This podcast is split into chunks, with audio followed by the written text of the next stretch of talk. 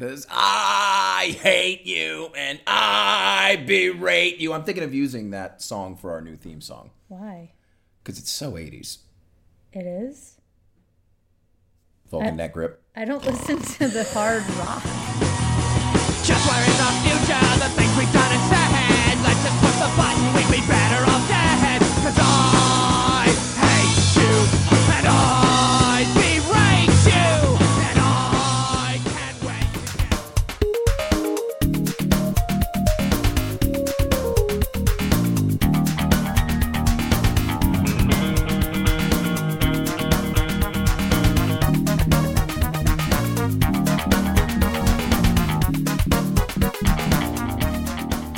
Welcome to A Match Made in Space. I'm Ali Goodman, And I'm Jon Walter. and we are a married couple showing each other the 80s movies of our childhoods.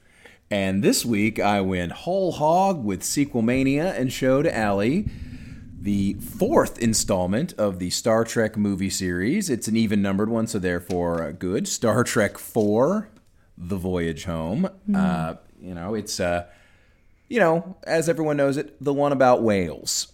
The one about whales. Now, I- now I, I'm going to be really honest on this entire thing. I am, um, I'm, I'm pretty much a Trek virgin. Yeah. Well, most Trek fans are virgins. Oh, Oh, but shh, that was well done. Well done. I'm, you know, I, I, I'm going to be honest. I'm not really a Star Trek fan. I mean, I enjoy it, but like, you know, like I know a lot of people who are like fanatical about the show. Yeah. I enjoy it enough. It's like, eh, it's all right. You know, I, I mean, I saw, I saw the first, I saw all the Star Trek movies eventually. Uh, but that when I saw this one, I had probably only seen, no, I'd, I'd seen the first two and this one. I didn't see three for a while, and uh, you know, but um, you know, in the '80s, I, I I managed to see a lot of Star Trek without ever really being a huge fan. Yeah. You know, like because it was, it seemed like it like it was on in reruns a lot uh, for a while in the mid. It was on all the time. So like uh, yeah, I, I so I watched a lot of Star, and I saw pretty much. I I think I saw pretty much the entire original series because there's only like seventy something episodes, and you know, and I saw the entire animated series because that was on Nickelodeon for a while. Um, I think it was Nickelodeon, but um, and you know, I, and I, I watched quite a bit of Next Generation when it came out, just because it was in syndication at a time when there was nothing else on television for Yeah. a while. So I, I I have like a lot of Star Trek in my childhood, but I was always on the other side of like you know like in that Beatles Stones nerd warfare. I was I was always more of a Star Wars fan, you know, which it's hard to believe, but in the '80s, were they were arguably the cooler ones because uh, you know in the '80s there was only like three Star Wars movies, and that was about it. So you didn't have all this crazy supplemental stuff.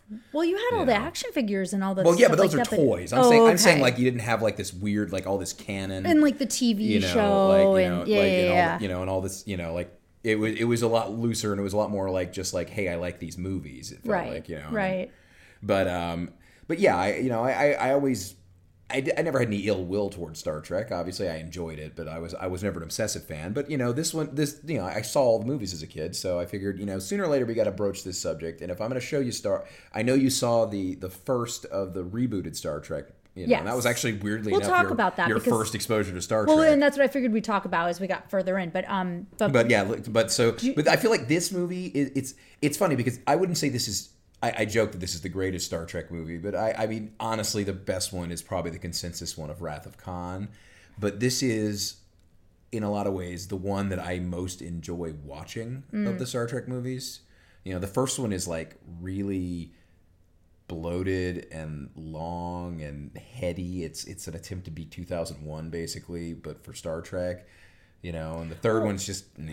well, let's. and the fifth one is jumping. god You're kind of jumping ahead. So before we jump into all of your philosophies Okay. about the movies, do we want to talk a little bit about who directed it? All the Oh, yeah, the yeah, I never did basics. You oh, yeah. kind of did Oh, go through I- that I- and yeah, I do our elevator You're- pitch. Like you're kind Oh, of yeah, like yeah. diving in. I totally forgot we have a swimming. We kind of have a slight format. Oh, we have, a, we have a baby format. Well, I mean, we, kind of just wing it, let- but you know, we kind of yeah, we have like a rough outline of like, hey, we should do this.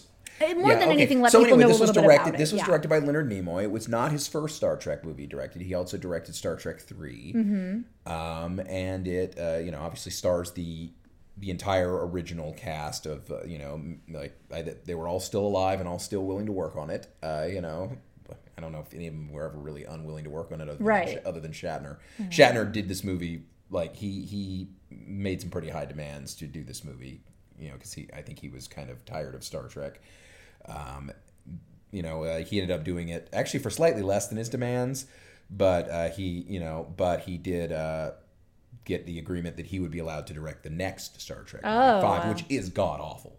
Well, that's And I shocking. use god awful uh, advisedly and on purpose because uh, of the basically it's kind of them flying to meet God and it's really bad, you know. Um, but uh, so you know, basically, you know, it was it was a you know. A, you know, they it was kind of like it seems like the Star Trek sequels kind of ping Star Trek movies kind of ping ponged back and forth between like character driven and you know high concept stuff and this one is definitely one of the more character driven ones which was one of the reasons I selected it I thought you know it's it's fun it's goofy and more importantly we are a show about people in the future looking back at 80s culture as Right. kind of like you know this kind of different planet that you know we used to be a part of that's part of our past and like that's kind of the theme of this it's it's the culture shock of you know what was then modern america Is that is that your elevator pitch? no no my elevator pitch is the star trek crew goes back to san francisco and hijinks and goes back in time to the 20th century and hijinks ensue i think that's that's all you need for an elevator pitch you know Yeah. you know like um, yeah this was oh, yeah, and this movie was kind of the story was partially nimoy and there's a bunch of people who worked on the screenplay uh, and a guy uh, Harve Bennett uh, or harv i'm not really sure how it's pronounced it's spelled I have issues with Harv, and we'll talk about that later. yeah why do you think it's his fault I don't know. I just like decided there, were it's four- him. there were four screenwriters and yeah, I don't know. It's because his name kept popping up, so Harv is the one that gets the one I remembered. Okay, So, so- my my elevator pitch. okay oh yeah let's get your elevator Yeah, pitch because so i guess mine was a pretty pretty simple one That was pretty simple. Um, mine is. Uh, oh, oh! I had it. I had it just a second ago. Hold No, on. but that's a weird pitch. Is this a musical? Don't throw Oh, I had it just a second ago. I was flying in space and then the power went out. And then we went back in time and I met one of those character actresses who was a whale scientist. Um, and I okay. totally macked on her. I'm Captain Kirk. You're amazing. Um, please never sing again. Uh, Uh, yeah. yeah. no, I, I'm, I'm going to be singing as much as humanly possible in this, our musical Uh-huh. episode. Um, s- I'm Leonard Nimoy. I, do- I show more emotion than you realize. oh boy, here we go, guys. I'm so sorry. I'm Walter Koenig. A uh, a smug admiral, Smadmiral. Sma- sma- the Smadmiral, Smadmiral. goes back in time, Yeah. gets demoted, and steals some whales. Sweet. But you've got the order wrong. He steals whales And then gets demoted. That's true. That's a good point. That's a good point. You gotta get, gotta get, gotta get your your order because yeah, because smug that sounds like he's just stealing the whales because he's mad about losing his promotion. oh, That oh, would be really? such a Oh, difference. Oh, you've knocked me down. Well, I'm going to take all the Oh whales. God, smug, smuggity. By the way, smug, this is going to be an episode full of nothing but incredibly bad. Bad. Shatner, yeah. No, no, no, no. I, I, I don't plan to do a lot of bad Shatner. I'm trying to work on some. I'm trying to, you know, I, I was trying to work on like a bad Walter Koenig and you know, uh, you know, maybe and his Wessels, and a bad Sulu. and his and his and his many Wessels, Chekhov's Wessels. yes, Ali. Oh my God. Yeah, we yeah we need to talk Sulu. about we need to talk about the Chekhov's Chekov. Oh my God, this movie. Chekhov's Chekov was like the best moment ever. It's- actually, I would say this is probably the finest hour for Chekov as a character. Yeah. Because in the original series, he was basically introduced to be kind of a Davy Jones figure for the kids. Ah. You know, he had like the mop top, he had like the mop topped hair, and you know, he was the cute young officer thing. And they they kind of did a pretty good job, even though he looked nothing like it, of doing something similar with- in the uh, in the J.J. Abrams Trek, where Chekov was kind of like you know the fresh faced, curly haired, like Yeah. oh, I'm young, and you know, they they but like Chekov always was kind of like you know he wasn't he was you know part of the original cast, but he was the last addition to the cast. Sure. You know, and like I I think the character really works best when you do him for comic relief because he's such a clownish character. Like Yeah. Scotty is got has like the stereo like the oh Captain, you know, Yeah. like like incredibly like over the top stereotype Scottish accent. Well, we're gonna get to all that, too. But Scotty can be played for drama because he handles these high stakes things. Chekov is so like just crazy over the top Captain Wessels, you know, Yeah. guy. Yeah, like he needs to be like, which is funny because he actually is pretty good in. uh, Awful things happen to him in Star Trek Two. Very awful things happen. Uh, things are shoved in his ear that cause bad things. Uh, him and Paul Winfield. Just, just if you're, if you're, if, if, I'm hooking you in to try and watch uh, Wrath of Khan ever, it's good. It's really. I am good. shaking my head no right You're shaking now. your head. No, you, you're making a mistake because that's that's actually a really good movie. I will see. Um, you know, but um, or we won't. or we won't. We probably won't do it for the show. You know, Right. Like- so anyway, so let's let's go. in- Let's get let's dive. But I was in. just saying, it's it's, Oh. it's got a lot of good comedy with Chekov. And, well, good in quotes comedy So- with Chekov. so my my so I'm going to be really so we talked about it as, as Jon mentioned a little bit. I never watched the show, you guys. Like I literally knew about this much, and I'm like holding my fingers up, you know, tiny like crush your head. I would tiny. say you were holding them. Well, you were holding them about two centimeters apart. Yeah, but Now okay. you're closer to like an inch. Okay, so that's about as much as I knew about Star Trek when we started. So much so that um, I was I was trying to impress a producer once in a show that I was in, and he was telling a funny story, and I say funny in quotes, about um, going to see one of the Star Trek movies. God knows which one it was. It was sometime in the '90s. He was telling the story, It was probably one of the next generation ones. though. yeah, it- he was telling the story in the 90s. I don't know if he was this if the story took place then because I glazed Okay. over. The point is he was laughing his way, you know, you didn't tell a story and you're bad at telling stories, like laughing his way through the telling Like the the way we the way we laugh during this podcast. all the Yes, exactly. Telling, trying to tell the story and laughing his way through the story. And then this was like the apparently the funny part of the story is he's like I'm just waiting and it's raining and I'm in line and I'm trying to get into this movie and the dude in front of me, you know, it's like he just you know such a Trekkie, you know, and at this point I hadn't seen Trekkies, so I was like, oh, is that what they call themselves? Okay, whatever. And he, he Well, there's some dispute about that. Some Right. use the term Trekker. Oh, okay. Well, he and he's like laughing about this. It's like the dude in front of me. He opens his bag and he pulls out a. I'm gonna totally botch the tribble, tribbles, tribble. The little puffball. yeah, thing? little puffball thing, Yeah, right? Yeah, tribble. Pulls out a tribble and places it on the you know thing where you this is when you actually ordered tickets through a human being, you know, at the, The thing, box office, the box yeah. office, That little- and the little table, you know, tray or whatever. And he's like, my tribble and I would like a ticket, or whatever it was, oh right? Oh God. Like this was like how he's Oh describing my the story, god! right? I want to go back in time and punch the I- dude like- in front of the like- dude. I Yeah, like hearing a story from a story from a story, and I want to go back in time and find this person and dump his books. and and yes, but here's the And thing. I'm a hella huge nerd. I've read the Silmarillion like five or six times. But that's what the dude. I don't even know how many times But I've that's what the producer was saying. He's like, I'm a huge nerd. I love Star Trek, and even I thought that was ridiculous. And here's me, like, laughing along, thinking I don't have Google to go figure out what the hell a tribble is because Google really wasn't around then. It's it's basically the love child of Alex Trebek and Major League pitcher Rob Dibble. If you can imagine that, that's a triple. oh, okay. I was picturing Ewoks. No, no, they're actually they actually are literally like they look kind of like koosh balls made of fur. And what do they do? Reproduce.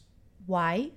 That's what they do. But why? Why? Why are they important to? There was a Star Trek episode called "The Trouble with Tribbles," which is actually one of my favorite goofy ones, where this con man, uh, this con man uh, who's selling these super them as pets. Basically, they're these little puffballs. They're adorable, but Oh, they're just they're puffballs. gizmos. Kind of, yeah. That they don't even have features. They're just Okay. puffballs. And you know he he's selling them as pets. Like the Enterprise get you know like one of, I can't remember which cast member gets a tribble or something, and it turns out they they reproduce. I guess they reproduce asexually by dividing. So they just keep Oh, it's totally like So they- Gremlins. kind of yeah but they they basically but they don't they're not harmful they don't attack Right. they just they just and they're in allowed to eat after midnight. They- yeah, they in just- any time zone. they just build up in mass Or and they're ta- space. yeah they, they're taking over the like the, ba- basically you know it, it's trying to get rid of these things that like you know there's a great scene like where and i think i, I can't remember if it's in the original it's probably in the original as well but i know it was uh, they, they did a version of it on the animated series and i remember that really clearly of like the poorly animated kirk pulling a hatch and having them all fall on him and he and he like looks like kind of does like a take you know So so they are the they are they are to Star Trek. Tribbles are to Star Trek as adipose are to Doctor Who. kind of yes Okay. kind of yes Okay. it's kind of ama- Welcome to the Nerd Show. We are nerding it out all over. I am just I'm not even sure what to say about the fact that I had to explain Star Trek to you with a Doctor Who thing because up until fairly recently Doctor Who fandom was always the like fringe fandom. Like Yeah. like for a long time that was a nerd bridge I wouldn't even cross. But here's the thing. Let's be honest. Let's let's just let's just let's just lay it on the line for our, our listeners here who don't know that the only reason I ever watched even ah Doctor Who, Doctors Who, Any of the Doctors Who. any of the Doctors Who is because I, it was an agreement that I would Right, watch yeah, yeah, well, yeah. Doctors Who if Yeah. you watched Grey's Anatomy. Right. Yes. Yes. You know, and I and, and somehow I ended up with a really raw end of the deal in this because like basically you've just been showing me Grey's Anatomy anyway. I'm not even really paying that much attention to Doctor Who anymore, and you're like just shoving Grey's Like it's Anatomy Thursday night. Let's go. Let's go. He's Oh actually God. up to date, you guys, and he knows everything. Yeah, I've seen every on. episode He of Grey's seen Anatomy. every. It's. I'm very impressed with you. I know all the characters. I know, all. know. I know all the people who died. It's it's impressive. I It's could impressive. spoil the whole show for you. We could have a whole Grey's Anatomy podcast that we're not going to do. We so could. oh my god, it's not going to happen though. Oh my god, Okay, it's here's never okay. going to happen. Okay, but Legion of Fan, please uh, Twitter us if you would like us to to um a a a, a little Grey's Anatomy of the bigger sins already- doing Grey's Anatomy. Wouldn't that be brilliant A to hear little Grey's take? Anatomy of the bigger sense doing Grey's. That doesn't even make A, sense. a podcast is what I was trying to say. no, no, no. We're not doing a no. Like a little gonna- podcast, like like a ten episode podcast No. of just us doing Grey's Anatomy. No. How much would you guys want to hear Jon go ballistic about how much he hates that show? No. It would be brilliant. Who wants to feel brilliant? Honey, we barely get we barely get ourselves motivated to do this. I know. I just want to be paid to do podcasts for the rest of my Well, life. Are we getting paid to do this? No. Then how are we getting paid to do Grey's No, Anatomy? just decided that if we just do podcasts forever, that somebody's going to Look, we've already talked about Loretta Devine on this show oh, like three Loretta. times. Oh, I'm making like the little heart sym- symbol over my heart. Okay, okay, that's fine. But like we've talked about, we've talked about like Grey's Anatomy actors before. We have. We're done. Okay. we're done with Grey's Anatomy. We're gonna move Seriously, on. seriously, you guys, you guys, right in. Seriously. Okay, so now we're gonna move on to another set, like another uh, fairly common, uh, you know, bit on here where I drop a drop drop some trivia bomb. Yeah, trivia bomb us. Because yeah, like we haven't even gotten to the, the, the, the, yeah, the the, movies. yet. Yeah, no, no, we we'll, we'll get there. Like this is you know. The part, of the part where I talk about like the, the tortuous path that a, a movie comes to production, and there's not. This, it's not that this is torturous. It's just that I like. I'm going to draw a connection to a prior movie, um, a, a weird connection to uh, what you call it, uh, Big Trouble in Little China. Ah, In that this movie also has a Golden Child connection. oh, really?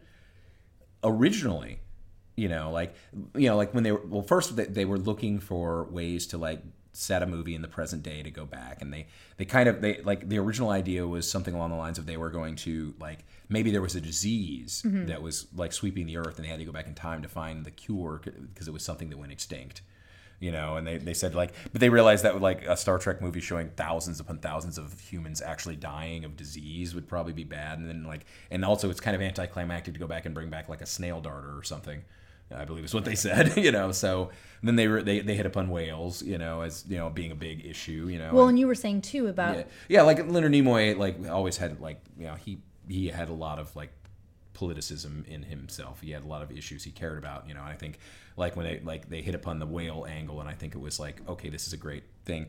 But um, also, Eddie Murphy was a huge Star Trek fan oh, and he wanted to be in a Star Trek movie. And uh, so he approached them, you know, like you know, and, and Nimoy was like, "Yeah, this could work," you know, and like it, it's one of those things where like you know Eddie Eddie was big at this point. Yeah. This is the you know this is like the movie Hills came out. The movie started filming shortly after the Challenger disaster, so early '86, and that's you know that movie is dedicated by the way. Yeah, it's a beautiful dedication like, at the beginning. It's like- 'Cause, it's the actually princi- heartbreaking. The principal shooting apparently started just a couple of like very short, like a couple of weeks Yeah. after after the the. So it's early 1986 was when it came out. So like the pre-production is like 85. Eddie Murphy's like the biggest thing. yeah, yeah, yeah. Like Eddie Murphy was top, Top, tier actor yeah. at this time. Okay. You know, like like you know, like you know, he, because I'm just gonna throw this out there. Eddie Murphy was not in the movie. No, he was not. But he wanted to be in this movie, and so they you know, like they the original screen, he, and I believe the original screenplay was co-written by the Beverly Hills Cop screenwriter. Okay. And what they had Eddie Murphy playing was a professor who is upset, who believed in aliens, who worked with whales.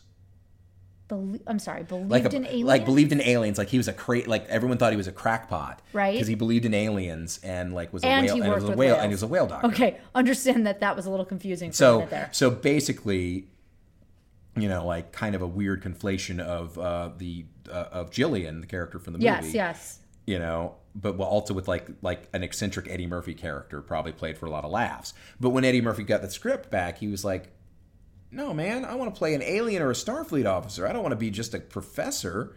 You know, kind of ironic considering Oh, wow. he didn't want to play some nutty professor. Ah, you know, womp but bitty, um, womp, womp, flubber. Yep. yeah, but uh, you know, like, but the like basically, so he turned it down and instead said, "Well, I guess I'll go work on the Golden Child," Oh, which he has since said that might have been a mistake. One So- one might assume. so um, That's yeah, funny, um, so basically they took they, they they changed it around, and I think there there was already a, uh, a whale doctor that was going to be a love interest for Kirk because like this is like. Kirk in the you know the TV show is always making out with the green chicks you know and all that you know like he was he was always Mr. Sexy in the TV show but in the the first three uh, movies he doesn't have a love interest he's not you know he's not flirting he's doing you know action adventure things you know you know it, like he's not like the, the the the philandering fun boy that you know that like he used to be so they kind of like they kind of put her like they they had had this character and so they basically took the elements of like the Eddie Murphy character whatever point he had in the plot and combined it with the love interest character into one into one into one person I thought it worked fine. no, I think it. Yeah, I think. I yeah. I'm. I, and I. I don't know if it would have been a better movie with Eddie Murphy. It might have been a funnier movie. Yeah. But like you know, like I think it would have probably he would have pulled a lot of. It would. It probably would have ended up be annoying a lot of people because it like it wouldn't have been good for Star Trek fans because Eddie Murphy would have been pulling you know pulling focus away from you know like when Richard Pryor was in Superman three you know just pulling focus away from the real story you know. Will And- say- but but it, like but people who were Eddie Murphy fans would be coming and going, why am I watching this Star Trek shit just to see like you know like uh, like a third of the movie with Eddie Murphy? But I'll bring this up later too. But it it it actually makes more sense now that you say that. It bugged me that the that she turned out to be such a prominent, important person in this movie because she was technically like a docent walking the people Yeah. around. Yeah, yeah, like- and then she had all this information, and then they turned out to be her whales. and like, I don't know. Yeah. There's like so much more that Yeah, that it- person's not going to be the person that, Yeah, like, that, that, that, around a group. that is one of those re- like that's one of those like it, it it it doesn't happen as often anymore because you know nowadays it's easier to do a lot lot of research on a subject. yeah. you know so you don't see it as often but you, you still see it like if you're an expert in a field you you can watch and see the flaws Yeah.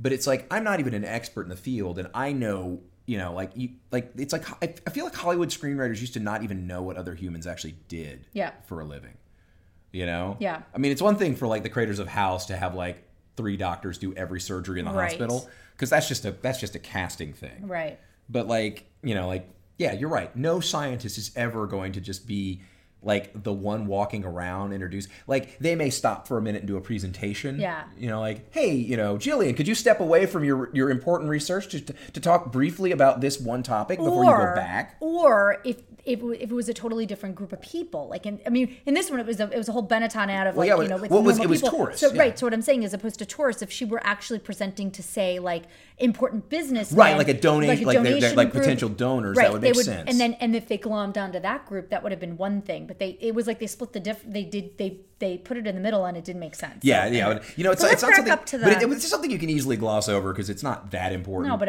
it- so wait, i guess we, that we shit takes me out of it though. It does take us out, you know, and I guess I guess we can uh, we probably should go back and actually start talking Yeah, that's about what I the was like. I'm have my notes so open. so this so this movie starts kind of in medias res because it, it is weirdly enough it's kind of the third part of a very loose trilogy of movies. Yeah.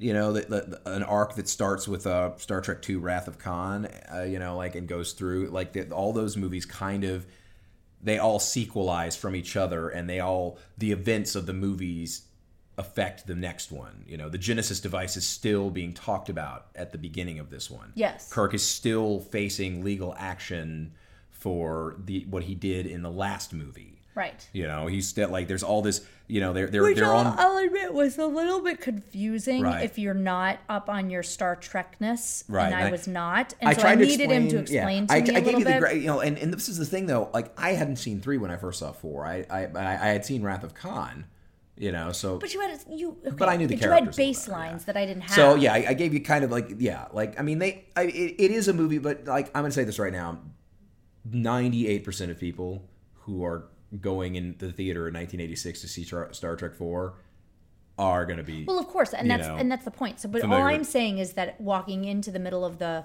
franchise and not knowing except the basics. Like I knew who the basic people were, the basic crew. Right. Yeah. I mean, it's kind of Well, you saw the J.J. Abrams movie. Yeah, but even Well, without that, and you saw the Futurama episode that they were in. there you go. So that So you that knew about. Welshie and, uh, yeah, Welshie. Don't you remember that was the joke? Because Oh, James yeah, Doohan well, was James Doohan yeah, was. I don't think was I think he had died before Yeah. like this so you know like they were making a joke that he wasn't around for contractual reasons and so Right. like like in the it's like centuries before he had been replaced by you know by So another instead actor. of Scotty, it was, Welshie. Welshie. Yes. So so let's back up. So um, I think it was very it, it already put it in a in a position with opening the movie and having the Challenger dedication, which you mentioned.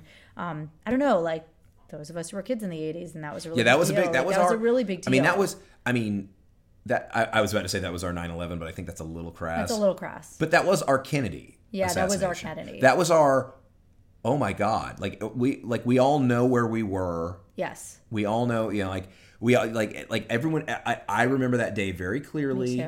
You know, and especially if you're a little kid, because like basically, I mean, I didn't actually see it. A lot of people No, saw it. I didn't see it. I didn't see it. You know, We it- turned it on right after it happened. yeah, we turned. Well, we turned on. We turned on the TV.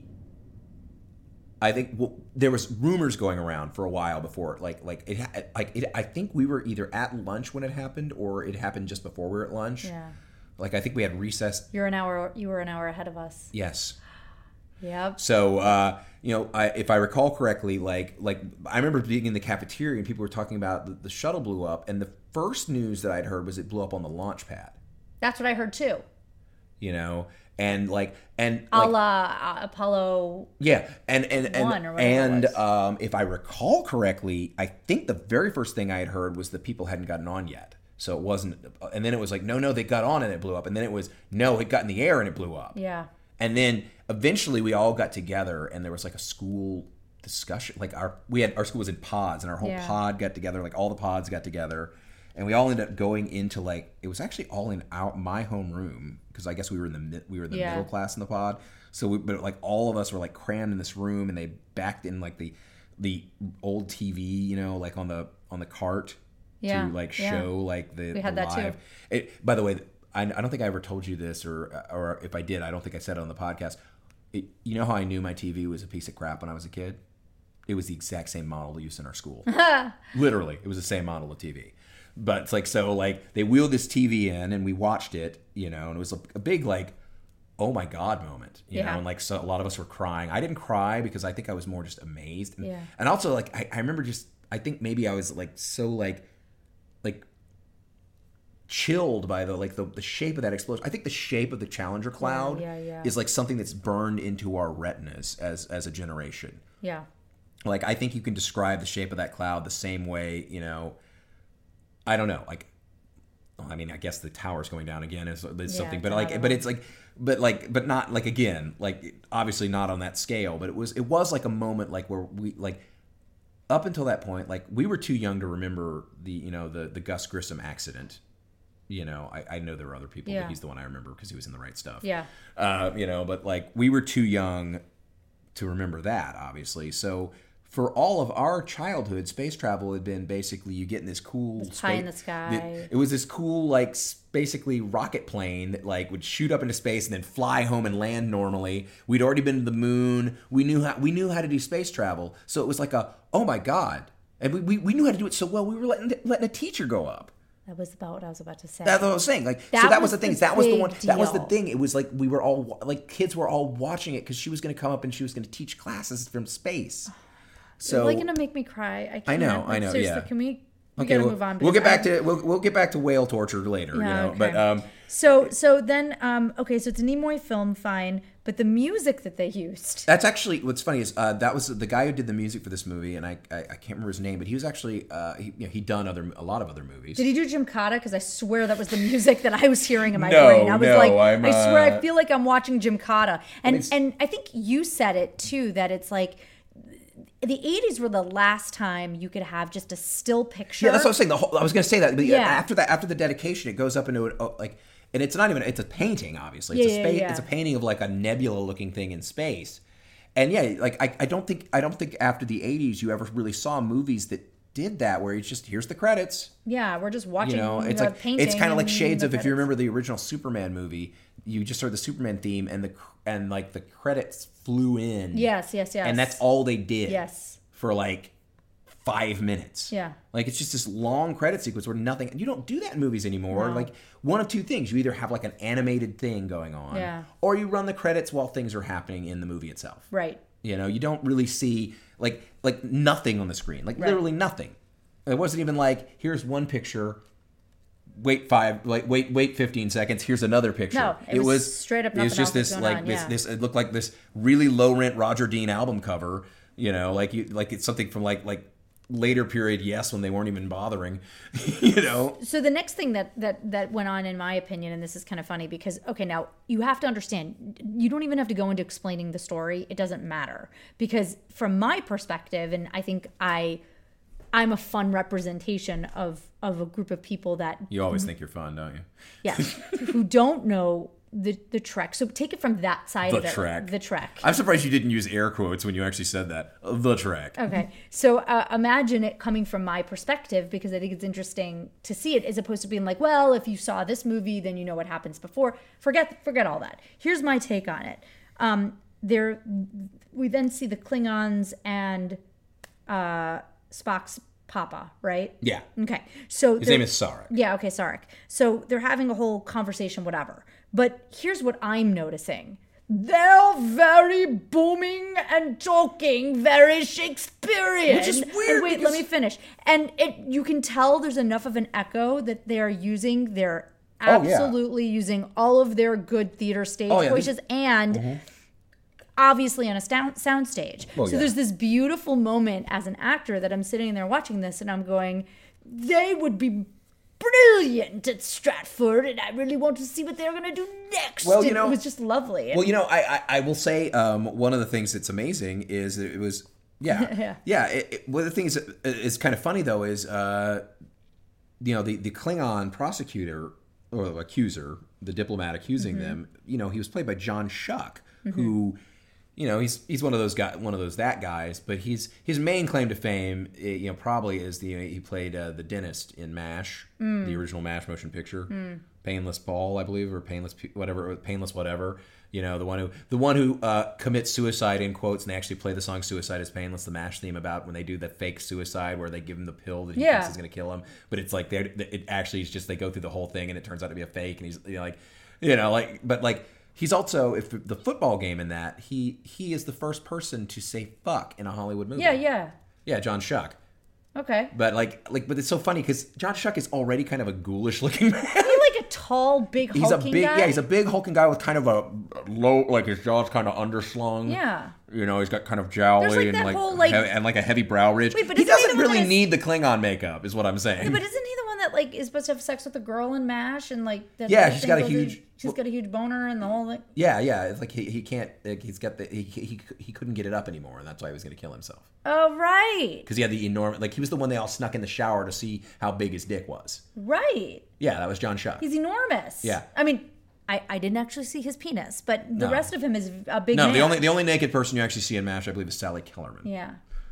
Hot Very lips. interesting. Yeah. Yeah. hot lips, right. Yeah, very interesting that okay, Yeah. it now all makes sense. It all comes together. Yeah, I, I'm not sure what comes together, but I'm going to go No, with that it. that was the that that was the prosecutor. Now Yeah, that I'm- was John- yeah. Now I can go back Yeah. and I can oh Well, him. Star Trek has a long history of putting like people in Klingon outfits. You know, like like like act like in Klingon, where you're like, really in the movies. You know, like because in Star Trek Three, the villain was Christopher Lloyd in a Klingon outfit. Yeah, yeah. You know, um, sorry you didn't get to see that, and I can't Mm-hmm. Okay. remember. I can't remember what what booming stentorian terrible, Shakespeare actor was in Star Trek Six, but he he did. Uh, there was a God. I'm gonna have to look it up. Oh, don't even said- look it up. No, I I, I gotta I gotta I got to look it up just because I then- like, then he, my he quotes next- Shakespeare throughout, but he says Shakespeare is best in the original Klingon. Right. Um, so, but what I love too is that as we move on from there, and we, you know, move on from the inf- the exposition part of this movie, um, we have a little, we have like the only narration that actually happens in the movie in the very beginning. Um, Shatner's narration is the first time you hear him hear him speak, and Christopher then Plummer. Oh, Plummer, sure, Plummer was uh. Pl- was the Kling- Klingon. But then guy. we we get to see Shatner.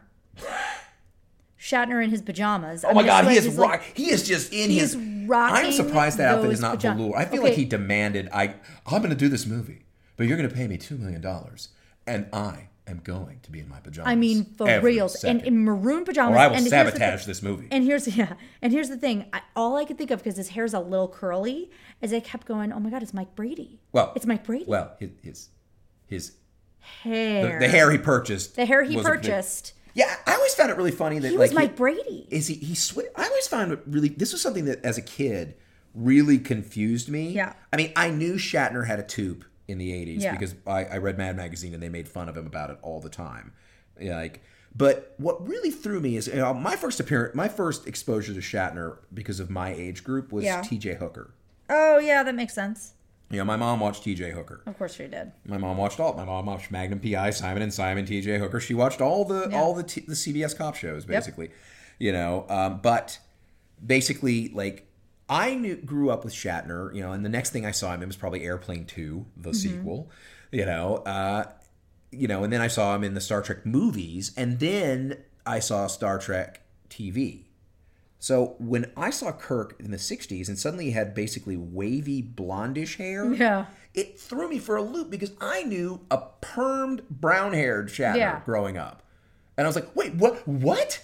You know, like like I mean I knew it was a toupee, but I'm like, why didn't he have the same toupee? Right, right. Why didn't why did his hair change from 19 like 1969 to 1978?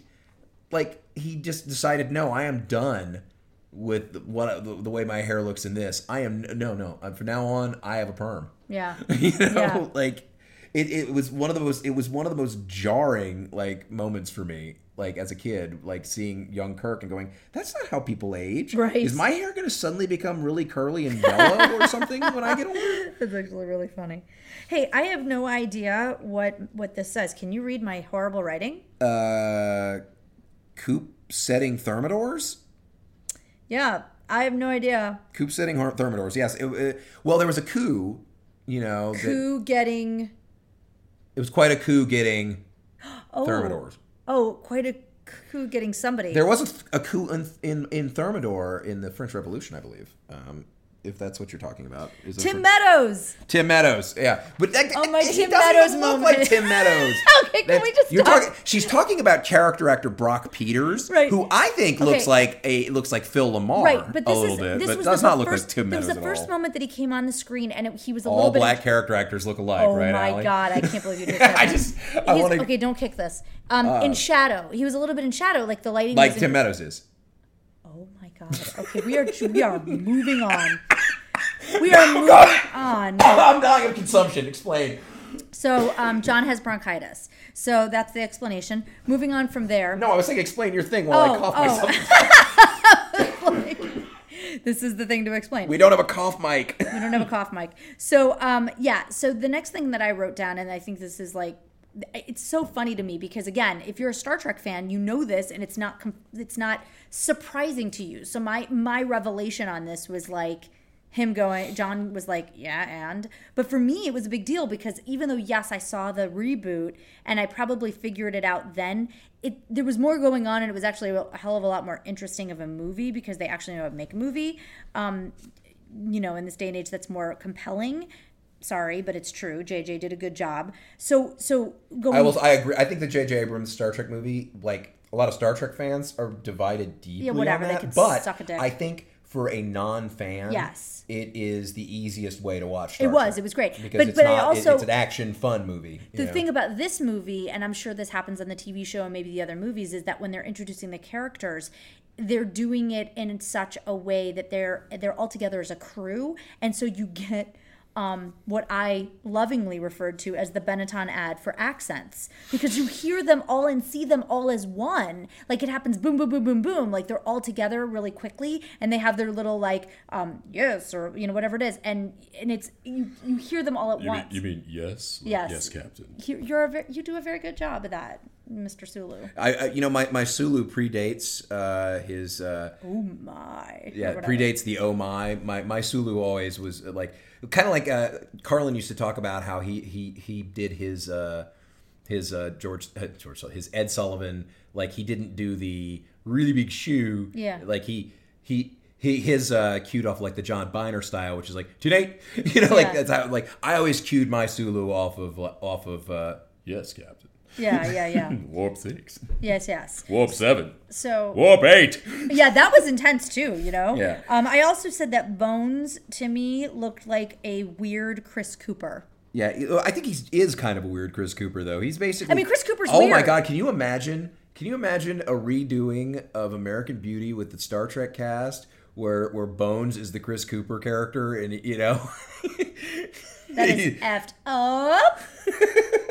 That's how that feels. So, um, oh, you know, while we're while we're talking about McCoy, Yes. let's move on to this. Like, really quick, can we take an aside We to can. go over a little bit of the of, of some of the outfits? Because basically, these guys, the, the cast basically wears the same outfit throughout because they're they start in one place, they get interrupted in the middle, and then they're on a mission.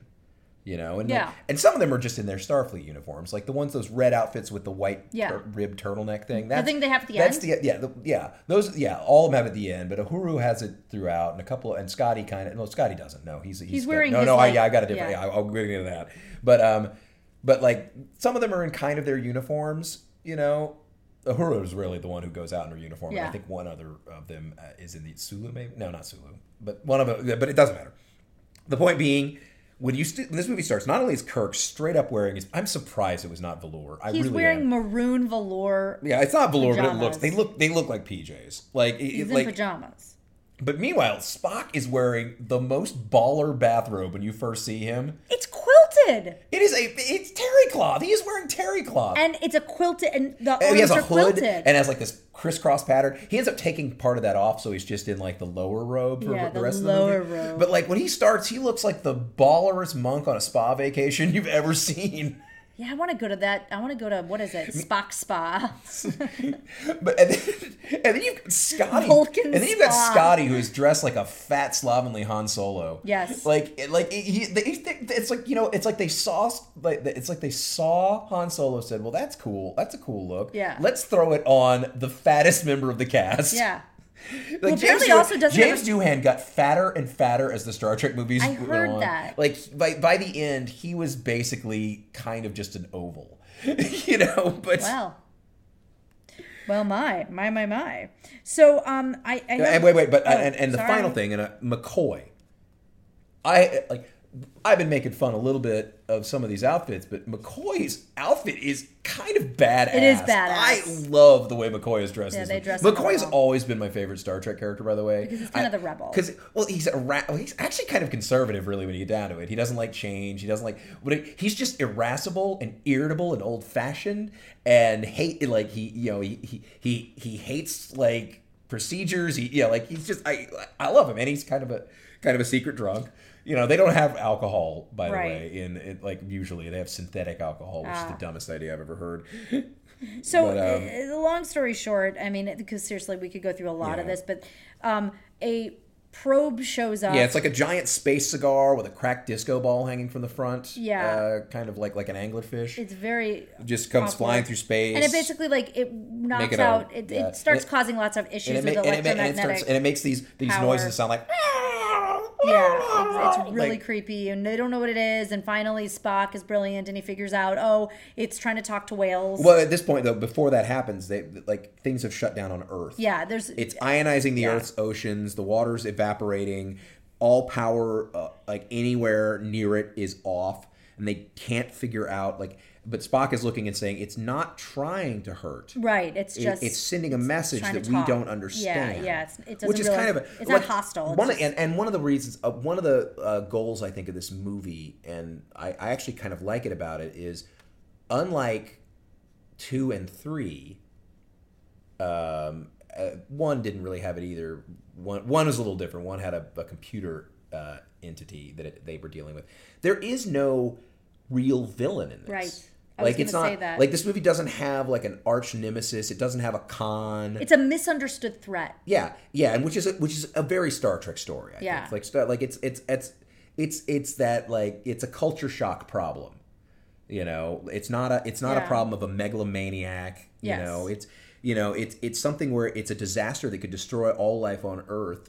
That's based on a total misunderstanding Communication and, and, miscommunication. Yeah, agreed. Between ver- between three distinct sentient species. Yeah, it's so it's so creepy the way that they the way that they make it happen. They essentially have this probe and it shoots light into the sea, and it's this is how I described it. It was Moses Moses's light parts the sea, and it's literally what it looks like is yeah. happening. Yeah, and it's you know, and, and and and it's interesting because it's one of those things where you know, like they. This is by the way, I think the first time in Star Trek that you actually see Earth, like for real Earth, like on location Earth, not like a set Earth. Yeah. And I don't, yeah, like, it, like, like it's not a soundstage Earth, and it's the Earth of the Federation. Like, I know they went back to Earth in one of the in the City on the Edge of Forever, uh, very highly regarded episode, but that's done in sound stages, and it's also, t- and they're also going back in time to like the 1930s. Right. You know, it's not going back to, it's not the pre, but it, this is the quote unquote present day. Yeah, the that- future going back to the present. like, but it's the future. But at this time,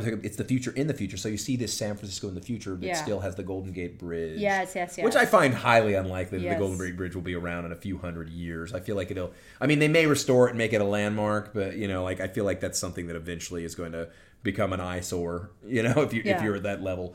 But um, so they they anyway the the the crew is actually coming back to face their court martial yes. for disobeying orders. but they're, then they're told not to go anywhere near Earth because and of all the. yeah. and they're told not to. They, they get the distress signal sent out by the Right. Earth president, who looks kind of like a bald Santa. Yes. Um, you know, and um, and they're not supposed and to. they're, they is like and they and they back. analyze the sound. They're like, "What's Right. going on?" They anal- and Spock analyzes the sound. And Spock, by the way, at this point, Spock had died at the end of uh, of uh, Wrath of Khan. Uh, spoiler for a 34 year old movie, and then he came back uh, in uh, in the Search for Spock. Uh, spoiler alert for a 32 year old movie. Whatever. you know, but um, but he had not fully. He wasn't fully recovered. Yeah. Like he He didn't remember like he, was, his, he didn't his really like personality his, his a little pers- bit. like not that Spock his personality wasn't fundamentally different, but like a lot of the familiarity that he had grown up and like like evolved into with you know with Kirk and the rest of the crew like was gone. You know, he's very very ultra Vulcan. He's very cold, very removed. You know, like you see a scene in the beginning where he's doing like taking a test and he's going through and answering like all these questions at high speed you know math questions history questions philosophy questions whatever and then the, the, computer asks how do you feel you know and he's like i do not understand the question you know and his mother shows up his human mother and it's like spock you're half human Right. you have feelings you know and he's like mother i you know don't whatever you yeah, know yeah. It's like you know, like you know, like you know, like he's only like he's he's really like he's very cold and distant and emotionless. You know, he's he, you know he's he doesn't understand why they saved him. right. You know, he you know like that He doesn't understand like saving one for the because yeah, yeah, you know. Then yeah, so he's so basically he's you know he he's very utilitarian and, and very remote. Yes. You know, and so So they so anyway. so he but he figures out that he figures, all this out, that, that, right. that it figures out that this this noise is whale song you know once they once they you know once they adjust the you know the frequency to actually Yeah. make it sound like it's underwater he, he figures out it's whale song he the whales have gone extinct in the 21st century wham heavy handed you know and, I, and in the 80s i feel like whaling was a lot bigger issue for environmentalists. Like we have so many fish Right. to fry now. But like whaling was was um, very big. The save the whales movement was a very big thing because you know like and there still are Yeah. whaling people nations that go on now you know. But like i think the the global moratorium on whaling was still fairly new you know. There's you know and like there you know like it was there were a lot of con- there you know like there's a lot of people very vehemently protesting. That was greenpeace's first big like claim to fame you know they would you know their rainbow warrior would get in between whaling ships and whales. Yeah. you know things like that. Um So they they essentially figures that out, and they in about I want to say literally about two minutes they come up with the scheme that they have to go back in time and they have to find whales specifically humpback whales. Humpback whales. And bring them back to talk to this non-threatening probe that's actually trying to communicate with them. But because Right. they don't have any because they've been because extinct, basically whales they have been around 10 million years longer than humans you know they the This the probe dominant was they- trying to- this probe knew whales as the dominant species on earth right. and like so so the whole now now we have now we have a mission and now we have a plot and the plot is they have to go back in time they have to time travel which we know according to you they don't do very often in star yeah trek it's not a, it's not a big it's not a time travel like i think it's come become more Yeah. i don't know Yeah. i honestly don't know Doesn't i don't, know. I don't don't watch enough trek to know but like time travel is always like a big because i think time travel opens up a huge fucking can of worms. It's a very de- like. I mean, look, the whole premise of the Back to the Future movies is how many mistakes can you make? Yeah. Like they don't really worry about repercussions of time travel in this movie at all. Right. Not at None. all. They don't there's even no, talk There's about no like it. Kirk could accidentally become his own. They say one thing about it. They say one thing about it, Well- and that's when the that's when Scotty's talking to the plexiglass dude and teaches him how to make uh, Yeah, see-through it's like how do you know he didn't invent it? Yeah, yeah. It's Yeah. like a and well, and actually, I think Kirk. I think Kirk may have said something also along those lines, like it or like. I think I, I think the premise of this movie is the premise that ti in time travel that if you go back in time, you'd already gone back there. Yeah, You know, like it, it had to have already happened. Like there's only one linear time, so that must have already happened. so right. You know, and so it, it, it is. Uh, you know, like uh, that's got to be it because they it do, they don't get into the paradoxes. They don't get into No. the you know they don't they don't go they don't get into any like any any of the oh this is gonna really f things up. right. You know, So so as they go, um, they have to go through to warp. Uh, like warp speed nine point whatever the Well, hell it is. they have to slingshot around the sun. Yeah. like, it's you know it's it's it's so techno babble. To here's get, like, my your, yeah. your, It's a, your plot. long story short, they have to warp it to hell. So as they're warping to hell, my favorite, my absolutely favorite sequence of this entire movie happens. You talking about when the faces pop up? This is what I, I like to call the Mount Rushmore time warp.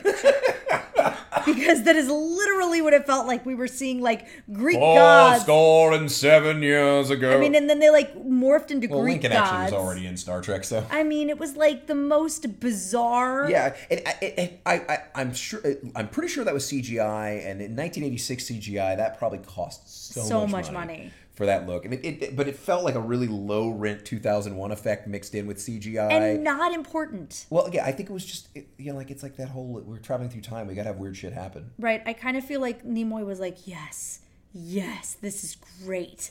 Actually, I, I, I get the feeling probably, judging by like the way Nimoy worked, like mostly probably worked with actors. I get the feeling he was like, yeah, that's good, go with it. And Yeah, I'll tell you why. true. I'll tell you why. Are you to tell the punk story Yeah, later? yeah. Like, Yeah. You know, when I say I'll tell you why, that means I don't want to say it now because I'm, I'm building up. Well, I I'm said you'll tell it later. Yeah, but you use the words Oh, about it sorry. was. Oh, my It's about the punk song. Fine, you already heard that. Okay, fine. Anyway, they get there and um and they decide they realize that you know the the the people of the 80s have never seen aliens and so they uh but but for, but but he needs to take Spock around because I guess Spock is the one that would be able to figure stuff out. I who the guess. hell knows. Well, I think so it has to they split up because they also realize that they're running out of power. Yeah, because they're using this Klingon ship. They're still on. Yeah, it was never mentioned. They the Enterprise blew up at the end of three, uh, the original one, and they're on a, a hijacked and you know stolen Klingon vessel that they've. Which apparently has, like, named the special- bounty. right. You know, Which after the- apparently is very special in that I guess Klingon ships Klingon ships have a cloaking device. cloaking device. I think Romulans do too, but the Federation does not have cloaking devices. Right, so- so like y- y- they actually need that for the plot because the the Enterprise would not be able to be invisible. Yeah, the way that it's the way that later. the way that um, the way that the uh, Klingon sh- the the uh, they're I believe they're called I think they're called Bird of Prey. I feel like it's Klingon Bird of Prey and Romulan Warbird, but I don't know because I'm not a Trekkie. You know, guy. I bet somebody will tweet you about it. I'm sure some. I actually know a few listeners that are probably already coming up with the I have a factual feeling that mistakes I've made. I was just about to say, I bet we have like a few fan, a few fan that are are like blood is boiling because I'm so like let's just move on and keep stop talking about this and and you're like well let me delve, delve further and I'm like oh and I'm like looking at my watch because it's like we're talking it's funny, and, and what's funny is I don't give that much of a damn. you care more than me well, I'm, I'm just trying to be, get the accuracy. That's yeah, well, all. nobody gives a damn about the accuracy. Let's talk about the funny shit. So, so they basically, so they essentially talk Spock into not looking like an alien. Well, I didn't really talk into it. I think he went, "Oh yeah," and just Oh yeah, rips off a he headband. rips off a piece of his his, Of his robe and makes a quilted headband. robe and makes a headband. and by the way, he rips it off beautifully. I don't know how he did gorgeous. that. And then and it, well, it was velcroed in. I know. I'm just saying. I don't know why. I, know. I- and and a this is this is literally what I wrote it because as he puts it around his head like a headband, I wrote, "Oh, it's Rocky Spocky." You should have. You should have been proud of that. I was very proud of it. Actually, I, I, what I said was, man, it's a damn good thing they came back to 1986. as opposed to any other time on Earth when a dude in a headband would have gotten some stares. Like, is there any other time on Earth No, other than the mid '80s that That you could actually that a, that a grown man could walk around in a headband without people going, "What the wrong with that guy?" Yeah. you know. Yep, yep. So, um, and what did I write here? Oh, when they finally uh, bring the ship and they have to, they they end up um, going, they cloak it and it's invisible. They show up at this park in the middle of the night, and the garbage And men are there. always there's always two working class Joes somewhere when this kind of These stuff two dudes were my one of my favorite things about the movie. They were hilarious. They're like talking like she wanted me to buy a toaster for want me sixty dollars, $60? but they were really funny and they were totally believable. and, and, and they, they and they had that generic big city accent that no one in San Francisco, I think, born there, has an accent that's remotely. That's like it's like a weird mix of like Chicago and New York. It had that same sort of you know. It was like a generic tough guy, Yeah. you know, kind of voice. but they, I loved them because I totally believed that they absolutely were freaked out by the fact that well, like I would I would hope you believe that that, that you know. well these guys with under fives, I really I got to give them a lot of credit. They did a really good job with their little parts.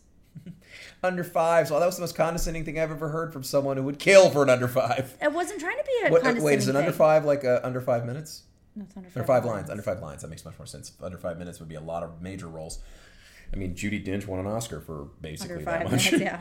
So, but I loved those. Um, also, what did I write here? The brass '80s music "Aliens" in San Francisco sequence. Oh, when yeah, they do the- their little montage. Yeah, Yeah, it's, it's the fish out of water scene that you have to have in every movie where it's like, oh, look at the craziness. And you get to hear uh, some of, yeah, uh, basically the culture shock lines are the ones that everyone remembers from this Yes. movie. When you get down to it, you get Kirk saying, and a double dumbass to you. yeah. So, so they have to split up Yeah, they to essentially. So it's so it's Sulu. Uh, Sulu, Ahura, not Ahura, Sulu, Scotty, Scotty and, and- and McCoy Bones Yeah. are they have to get new they have to get something to build the tank to hold the whales. right, And they don't have transparent aluminum, so they're gonna have to get plexiglass. right. You know. Um and Uh, then um, Chekov check and, and because because uh, we never got around to this because you got you went off on that tangent about how boring the Star Trek stuff Yeah, is. really I never is. I never got to explain that Scotty complained that this Klingon ship, they're these Klingon crystals, the dilithium crystals that run a warp drive. Oh the, Oh my God, the. Klingon the Klingon crystals have burned out, so they need a they need a, a bunch of power to run to actually run the ship, you know, and, and they, they, they, they realize the only source of power, you know, otherwise they're going to be trapped there. Yeah. The only source of power that they have in this, you know, in this day and age would be the primitive Earth was in the middle of its dangerous flirtation with nuclear fission before Mm. the fusion reactors became uh, standard. So, uh, They have to go get so they have to go. They they, they have to find nuclear vessels. You know, they're near they're near a navy base, Yes. and they're in the biggest the most common source. so of they have to nuclear go basically was- borrow some power. They have to go. They basically they have to do the equivalent of like sneaking in, putting a hose in a gas tank, Siphoning siphoning it off. You know, yeah. Like you know they they're basically siphoning gas off of a off of a off of a uh, a, a naval ship. Yeah. is that what they need to do? So so they so they send Chekov and Uhura to the naval base. So this is where we get Chekhov's Chekov. Chekhov's Chekov. You know, uh, we we know it's coming. It's Chekhov's Chekov. Yeah. So You know. they uh so that happened. and then uh, and, then, uh, Kirk, and, Spock need to find they they detect humpback whale the presence of humpback whale song or something, but it's like in the city. Yeah, but and they they're like where. they're like why are there whales in the city? That's Yeah. that's so they're going off to find the whales, and then that's where that's where they all split up, and it, you get a lot of as as you said, yeah, you blend. Yeah, you blend. Yeah, I was totally pulling uh, another. Uh, no, it was a '90s movie. '90s movie. Uh, yeah, Yeah, it was that's a 90s. That's a very nineties movie. Um, with uh, with um, My cousin Vinny. my cousin Vinny. Um, Because remember, Marisa Tomei won the Oscar, yes, Jack for saying you blend. Yeah, and Jack Palance did one-handed push-ups. Yes. you Didn't uh, who was it that some they there was like a there was a whole controversy about Jack that. Palance was the one who read the award, and they and like they thought that because Marisa Tomei won on that like goofy role, that he must have made a mistake. Yeah. and said the wrong name. Yeah, which doesn't make any sense. Yeah, I, yeah. The envelope has one name in it. It's fairly condescending. it is very condescending. to. Marisa Tomei, who's actually a pretty good actress. She's admittedly, actress. admittedly, it was a it was a comedy, but she performed fine in that. I thought you were saying it was condescending to Jack Palance because he's old. No, no, no, he was old. Okay. I'm just kidding. wow. Um, you know, if he was still alive, he'd kill me. He would Jon. because he could crap better I bigger than hear you. you're mocking me on a, a podcast. what the hell is this crap? Yeah. He craps bigger than you. Yeah.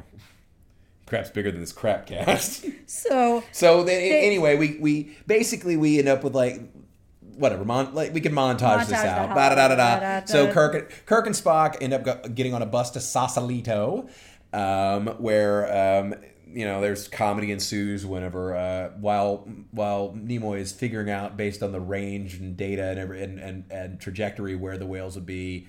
Kirk goes, I believe you'd find them here. Yeah, you know, he and it, because he sees the ad on the bus, and they get kicked off the bus for not having exact change, and they get on another bus, and then you get to you know the scene I always think about when I see this movie, which is the the song "I Hate You" by The Edge of Etiquette being played by a punk rocker with a boombox, you know, and then of course uh, you know uh, Kirk asks him to turn it down, and uh, and uh, the punk flips him off, and then and then uh, Spock gives the Vulcan neck grip on him and knocks him out. And, his, and when he passes out, he knocks off the radio, and the whole place cheers. And Go ahead, tell this, your little trivia. this is my this is my. Okay, I'm going to I let you love tell this trivia while I well, put fir- this well, first and foremost, you know, people may know I I I was a was and am quite a fan of the of the punk rock. the punk rock. And I, I love the story of the of the Edge of Etiquette because they are a band that doesn't exist. You know, kind of like the band that played the theme at the end of Big Trouble in Little China. but the Edge of Etiquette is basically uh, one of the uh, shows. Uh, I, I think he's a producer or something. Um, but uh, Kirk Thatcher is his name, kind of a perfect name, uh, in all honesty, uh, given uh, given the subject matter of this movie and the enemy of all punk in the '80s, Margaret Thatcher. But um, but uh, basically, um, you know, like first of all, Kirk, Kirk, he's apparently a fan of punk music, and he wanted to be like he wanted to play the, the the punk on the bus so bad that he like he went to Nimoy and said like, "You got to let me do this. You got to let me do this. I will give myself a." A mohawk. I will. I will dye my hair orange. I will. I will look like. I will look the part. You gotta let me play the punk on the bus. You know, and Thatcher apparently also came up with some of the gags. Like it was his idea to have the, the him passing out and the uh, the uh, the radio go off with Nice. his head, and he also is responsible later for the classic Scotty gag with the computer, uh, apparently. But um, so he come, but like he like Nimoy basically said, "I'll think about it. Ask me in a couple of weeks. Don't bug me about it. I'll I'll let you know." And like two weeks later, like he, he didn't like Nimoy out of nowhere said, "Yeah, okay," and he's like, "What?" And he's like, "Yeah, you can you can do it." And so he so he dressed up, and then he did the scene without music. You know, they didn't have like most most film stuff. They did they you know the music's done in post, so he was just bopping his head, Right. You know, like to non-existent music. And then like when he was shown the scene, they had put on something, and I don't know if it actually was Duran Duran, but it was described as sounding like it, it, it was either Duran Duran or something that sounded a lot like Duran Duran. You know, that was going to be this guy's punk music. Mm-hmm. You know, and he's like, um. No, no, you can't do that. That, that, that no, That's pu- that's not, a punk, punk, song. right. No punk would be listening to this. You know, no punk would be caught dead listening to this. Right. So basically, he said he said, "Give me give me a chance. Let me let me come up with some music, you know, for this." And so he sat down and came up with lyrics and like hummed a melody that like a simple melody to it, you know, and, and went to like one of the other guys, one of the other production guys, and they got a, they got a band together, basically of production people who played instruments. They, you know, the guys arranged his melody, and he sang vocals on this, and they recorded it in a hallway on the cheapest, shittiest equipment and cheapest, shittiest instruments they could get their hands on because they wanted it to actually sound like a punk song. You know, and I actually feel like they did a pretty good job. It, it does sound a lot like the kind of stuff I was listening to, not in the '80s because I was much younger, but like when I when I was when I was very much like you know ride or die for punk. You know, like it didn't sound too different than a lot of the UK punk stuff I was listening to. you know? And it, you know, very simplistic, angry lyrics, blah blah blah. But and it's funny as shit when you listen. to it. Like it's like it's like you know, it's like the I hate you, I berate you. You know, there's like it's like I eschew you and I say screw you. I mean, it's it's it's great fun. And there's a like there's if you go on YouTube, you can find. You know, the Edge of Etiquette, I Hate You song is a lot longer and has more lyrics than were used in the movie. Nice. And interestingly enough, the movie like and, and first, and then he goes to Nimoy and plays it. Nimoy like apparently laughed and said, "Yeah, that's it. That's what we got. That's perfect." You know. But weirdly enough, um, there was a. Do you remember in 1987? I never saw this, so maybe this is a this is something we'll do later. Um, do you remember a movie called Back to the Beach? I do remember that. It was movie. Frankie and Annette doing a beach movie. Yeah, yeah, yeah. That song is in apparently Back to the Beach. Oh, I did not know that. Obviously, never seen it, but but this is the funny thing. when they did that, one of the reasons he got got allowed to do the song in the first place was because they wouldn't have to pay royalties for it. Oh. Because you know, like if they put that Duran, the reason it was going to be whatever Duran Duran or whatever the band it was, it was a band that was one of Paramount's, you know, d- They you know, them. You know, like side whatever whatever the record label was that was connected to Paramount owned that music, so they weren't going to have to pay. And you know, and when they said like, why can't we put a real punk song in? They said something like, we don't we don't have a deal with like the Sex Pistols or something, you know, Yeah. Kirk. We gotta we gotta you know do it. And so that was the whole thing. Is he he did it for free, no no royalties, because he just wanted a better song in there. So Back to the Beach comes out, uses that song, and he got royalties. Oh, so he actually made more money from it being in Back to the Beach than he made from it being in Star Trek Four. That's pretty funny, actually. So that's that's my that's my little weird uh, my little weird story about that song, you know, because that that's just a moment that I've always loved. It's just such a ridiculous like like it's such it's so played for laughs. It's so goofy, you know. And apparently there was a scene that was cut that I wish could have been in there as Spock gives him the live long and prosper sign, and then the guy flips him off. Well, that would be actually funnier. but apparently that was cut. Um, so yeah, so they they they end up going to Whaleville to the Cetacean So they end Institute, up at the Cetacean Institute, and then the only whale museum in the world. And my and my point earlier is that you know the chick that turns out to be plot, you know, part of the character plot, whatever. She Gillian. Gillian, Dr. she- Gillian something. She walks them around and talks, and then there's a whole like moment where we basically see. I completely I forgot about this. This was my oh my god, I'm so sorry, Yeah. Ali moment. We- Like I if, if you it very, remember very, if you very remember in quickly, Mad and Max, then we're gonna move on. If you remember in our Mad Max Beyond Thunderdome episode, how like you know like totally forgot I totally forgot about the horse, you know, cuz the reason I didn't show uh we we're not going to do the Road Warrior is because of dog. And then like that that movie that you showed me where the animal got killed where I'm like, "Ali, you showed me a movie?" I had that same moment where I completely forgot because this movie is a message film. Is there's a whole like like couple of minutes where she's talking about what whalers do, and there's a video of whales getting killed Can and like, slaughtered, and it's bloody and gross and horrible, and that's it. And it's yeah. So moving on, what's really funny about this tourist group that they've glommed onto is they're trying to get to the whales because she talks about how they're going to go see these whales. Um, Gracie and Yeah. George oh, and by the way, the, if you're wondering how they got money, it's because Kirk sold the glasses he was given by McCoy a few movies ago. Yeah. you know. Oh, yeah, they and them. and that's where the time travel line I was thinking of, you know, that Oh, Kirk yeah. said is he's like, uh, you know, he's like, you know, like it's a shame you these were given to you as a gift. He's like, and they will be again. yeah, it's like I'll get You them know, again. Yeah. So like, obviously, he had to sell it for him to get them in the first place. Yep. But yeah. So so um, So yeah, and they only got a hundred bucks, so they're all going around with like seven or eight bucks a Yeah, piece. it's like crazy. So um, basically, the entire tourist group that's in there, I mean, it's a freaking YMCA music video because, um, you know, the the village people showed up because there's a nun, there's a yeah, I feel a- like there's always a nun. there's a nun. Well, yeah, Any- airplane has a nun. Any movie made from like the mid '70s through the '80s, like if there's a crowd, you've got a nun. You Got at least one nun. We loved our nuns. We really did. We, We were loved big our into nuns. them. And, and I mean, there's a there's a there's a guy who's a, there's a I don't know, there's an airplane pilot. I don't know, a whole bunch of different people that are. and then there's. David Leisure as a Hare Krishna. It's and very bizarre. So um, and what did I'm say? surprised the nun Random wasn't play, nun. playing playing a guitar. Oh yeah, yeah, me too. It was just random. So um, anyhow, they, you know, they she talking to them, and they show show the whales, and then they go under, like to go, you know, kind of like a la SeaWorld. They go watch the whales underwater, and then you see Nimoy's jumped in. Yeah, actually, first you see Kirk going. Uh, Yeah. and you, yeah, you, like he sees it first Yeah. before anyone else does, and they're like, "Oh my god, this guy!" And you see, and what's going on is, uh, you know, he's touching the whale with his with his palm, you know, and his fingertips, and it, you like, and I had to explain this to Ali because she was unfamiliar with it, but that was the classic Vulcan mind meld where he's he's communing with the whales telepathically, basically.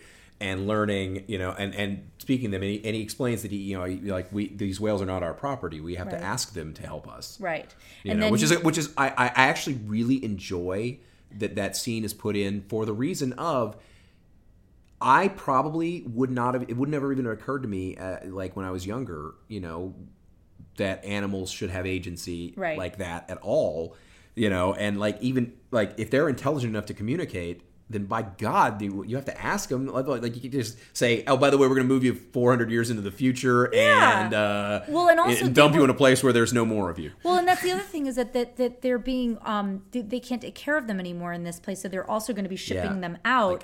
um, out Well, they got the- they got to make room for Willie.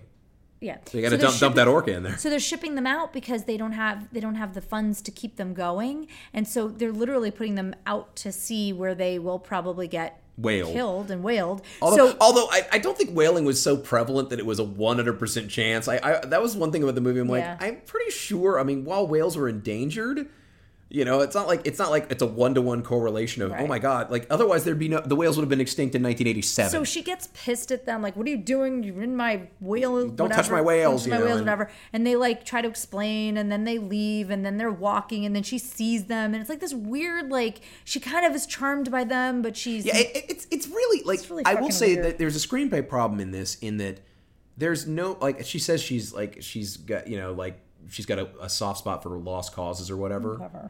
But like, come on, there's no way if I just kicked a couple of crazy people out of my Yeah. job for messing with an endangered animal, like you know, like that, I would be like, "Hey, need a ride?" Yeah, because you like, picks them up and gives them a it's lift. It's baffling. weird. It's it's not it's not a, it's it's it's one of those. It happens because the movie needs to progress. Exactly. But there's no. It's the same thing as the the freaking line about having a photographic memory. Oh, oh, yeah, yeah, I- have I a was gonna let you photographic memory. Yes. she doesn't. She, That's she not- I- I understand. A It's- damn thing that they. Okay. But she sees the words in her mind, and then her mind takes a photograph of the word she sees, apparently, No, or whatever. something. It's so lame. Well, eh, what it is is is again, it, it goes back to the the same thing about that I said earlier. It's it, it this dates from a time when screenwriters did the bare minimum of actual research, Yeah.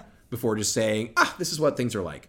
You know, so basically, she ends up like she ends up talking with them, um, and And then, like, and he- she ends up dropping Nimoy off in the park. Spock Spock gets dropped off in the park, you know, and uh, Spock says a bunch of really crazy stuff, like he takes everything literally, and he oh, and then he also tells her that, And that uh, Gracie's pregnant. yeah, yeah, he tells her he ends up telling her Gracie's pregnant, you know, and she's like, "How do you know? How do you know that? You know, like blah blah blah, you know, because no one would have known that, you know." And he says, "She likes you, but Yeah. she know, you know, like blah blah blah." But uh, and also uh, you get the another one of the the lines I always remembered from this. Uh, you know, you forgive him. He was part of the free speech, the part of the free speech movement in the '60s. You know, and he did a little too much LDS yes, yeah. you know, which is a terrible joke, but I loved it as a kid, and so it, I, I have a soft spot in my heart for it. So they, I, I'm really gonna kind of go through this kind of quickly because, like, I, don't doubt know. it. no, so basically, so he, uh, uh, Kirk asks her to to dinner. She says yes. Spock goes back to the park. He And goes back they- into the invisible plane because apparently Wonder Woman's there too. And um, and you know, and uh, and basically, um, Kirk. By the way, Kirk is so skeevily hitting on her in the car. Oh, it's so sleazy. Oh, it's the Kirk the we all know like, and love. They go out to dinner. They go up to a pizza to place. a pizza place, and you know they whatever they're sitting there, and then his his his phone goes off, i.e., pocket pager. It's, it's it's a it's a communicator. Whatever obviously. the But I love it. She's like, is that your po-? and and pocket pager? It's not even pager. It's pocket, Pocket pager. pager. How 80s is that? Like your pocket pager. And like the- then and then he reveals that he's trying to what he's doing and the And reason she doesn't really she doesn't believe him, but, but she kind of decides to follow him anyway, and she drives him back to the thing to the and- park, and she's like, he's like, just find me. Yeah, find I'll me be if you here, need me, you know, and, and if you if you want our help, and we can get Gracie and Georgie out of there, or whatever. And then she goes back and, And again, they're named that George and Gracie after George Burns and Gracie I know Allen. that. I'm just saying that for, uh, For the the viewers, the you know, who might not. She goes back to work. The the Listeners, guy, not viewers, unless you're staring at uh, our beautiful, our beautiful cover picture the entire time. um, she goes back to work, and they basically tell her that the, that they're being shipped out at noon, and she's all, you know, are we sure we can't get them to stay? And then she shows up in the morning, and they're gone already because they didn't want to tell her that they were because they didn't want the media circus, but they also didn't tell her, and so she didn't get to say goodbye. So, So she's she really decks this guy and leaves. Yeah, she leaves. And, And I, she I will say this: um, if the movie, if the movie did not basically like proceed the way it did, it's like, wow, she's just lost her job. Yeah. because yeah, you, you you don't get to punch your boss and go back to work. So It's- it's all she like, oh. she goes running to go find Kirk. In the meantime, um, you know, all, everyone else is trying to complete their missions. They they get the plexiglass because they basically bribe the dude um, of the plexiglass place into believing that, or well, they they like they they they pretend that. Scotty is some important person in their company, like the parent company. yeah, like he's And, like, a doc, doc, like- he's Doctor Scott. yeah. you know. So he's showing up or whatever, and they're going to show him around. But then he like bribes the guy by saying, "I'll teach you how to make." Um, And that guy, by the way, Stuart Pankin, who Yeah. um, Um, I'm trying to think what movies, uh, the movies he's been in. Oh, he was in not necessarily the news in the 80s. Oh God, I do remember He was that. one of, he That's was one of the he, was the, he was the Yeah. anchor, right? Yeah, he's the anchor, not Oh, necessarily the news. He was in Arachnophobia, I believe. Um, We don't to talk and, about that. um, We have enough of that going on. and God, he was he was he was the father in something awful, So like he, that I can't um, remember, like that I can't. But essentially, he um they they bribe him by saying, "Well, we, we, we need your plexiglass, but or a bunch of it, but um in in return, we'll teach you how to make um transparent aluminum." And so um that's when the line comes up about, "Oh, well, how do you know you know that we're not all. By the way, transparent aluminum is such the fucking bullshittiest like Oh God, pseudoscience ever. ridiculous. For Star Trek fans who always like like like like to tout that Star Trek is at least like you know like much more scientifically plausible than other sci-fi. You know, I'm talking to you, Neil deGrasse Tyson. Yeah, transparent fucking aluminum. Yeah. Whatever. You just made something up. So they um so anyway, so My made up stuff is more plausible than your made up stuff. In the meantime, um, Uhura and uh, um, um, Chekov are trying to steal um, nuclear They're, power. they're asking like, where are the nuclear vessels? Where Yeah. are the nuclear vessels? Uh, Yeah. Can you show it? Can you point us? You know, You and know, like and they finally get to, onto the naval ship. We're going to pass all that. Yeah, they- get on they the sneak ship. in, yeah. They sneak in. They, they start stealing the And it- power, and, then somehow it alerts the. Well, they yeah. Well, they, they, they, it, the, what they say is you hear the, these two guys are running a test program. Yeah. You know, like, and they were like, we're, we're just running a test program, like, to, like that monitors the power, and it's like, and we're losing power on one of these, so they Right. go and investigate. Right. And basically, there's by the time they get found, they've drained their power. Like they've got this device that like is draining the power out of out of the react off the reactor, and then uh, their their signals breaking up. So Scotty can only beam them up one at a time, and he beams up Uhura with the power and leaves Chekov there. Yep. And this is where, of course, we get Chekhov's Chekov because this is 1986. yep. And uh, they're Now on. have- oh, and they're on the USS Enterprise. Right. The the actual the the, actual, actual like naval ship. naval ship, the, the Enterprise. So you know, like Because, da da. well, you know, it's a nice little nod. You know, nice you're, you're, you're not going to believe this, Captain. You No. know, but um, So they get him. So they they of course he gets caught. He gets and caught, now he's a and- Ruski. yeah, and he's like, yeah. Oh, and and uh, we forgot to mention. Uh, I alluded to it, but meanwhile, um, in that whole Stuart Pankin scene, Scotty does the probably the funniest part, the, the Oh, literal funniest line in the movie. Whenever he goes to like, because he's an expert in computers, and he goes to get he gets it's an like an Yes. eighty five Mac, you know, like first generation Macintosh or whatever, and he picks up the mouse, which I forgot they were all squared off. Yeah, in. yeah. You know, I'm so used to those round Mac Yeah. m- mice now. He like picks it up, like it, you know, like he talks. To, he's like, okay, computer, computer. You know, Computer. and like, and they like use this, and he hands him the mouse, and he picks up the mouse like a Uh, yeah. walkie-talkie. Yeah. It's like computer. Yeah. you know.